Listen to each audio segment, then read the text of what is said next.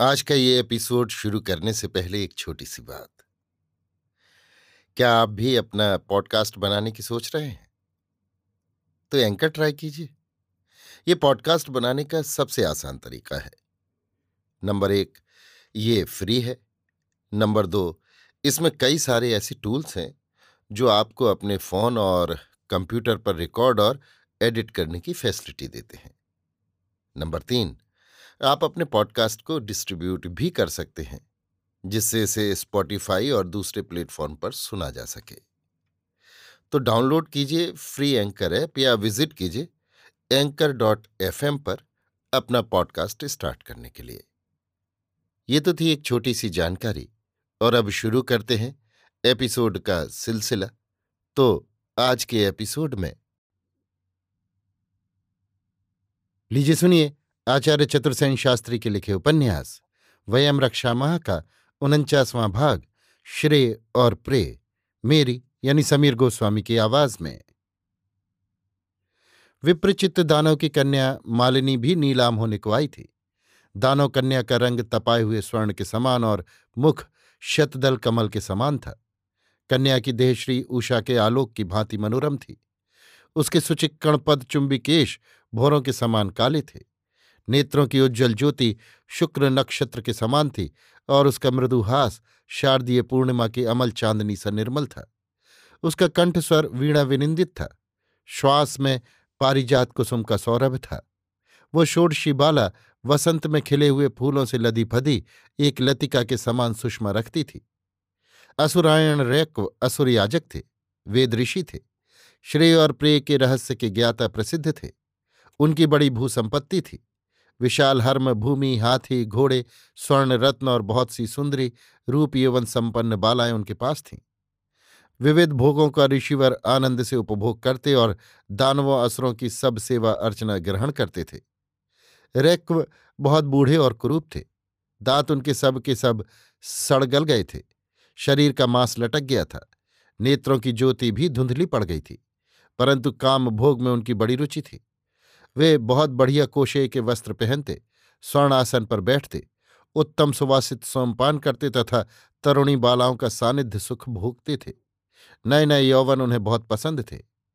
कुमारिकाओं की जो नीलामी असरों के माया नगर में वर्ष नक्षत्र पर होती थी, उसमें याजकों तथा राजाओं के लिए सबसे प्रथम अपनी पसंद की कुमारिकाएँ चुनकर खरीद लेने की छूट होती थी। उनके चुन लिए जाने के बाद बची हुई कुमारिकाओं का सार्वजनिक नीलाम होता था। परंतु एक नियम का पालन तो सर्वत्र ही होता था कि यदि कुमारी का खरीददार को स्वयं नापसंद करे तो नीलाम रद्द हो जाता था।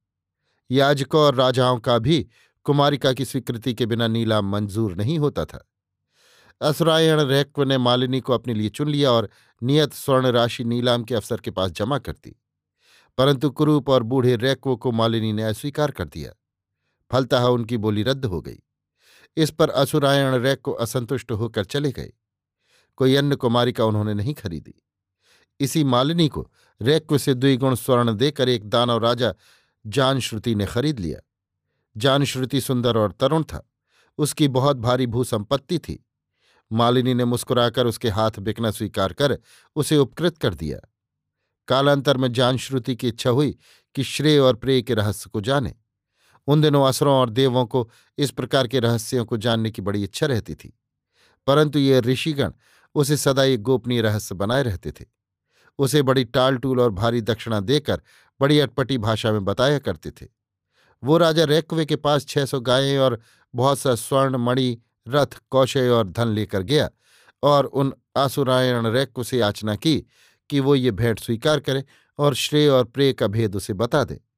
पर रैक को उस कुमारिका को भूले न थे। उसे राजा ने दुगनी डाक देकर खरीद लिया था। इस कारण वे इस राजा से जले भुने बैठे थे। उन्होंने उसकी मूल्यवान भेंट की ओर आँख उठाकर भी नहीं देखा और क्रुद्ध होकर कहा, अरे शूद्र भाग जा ये हमको नहीं चाहिए।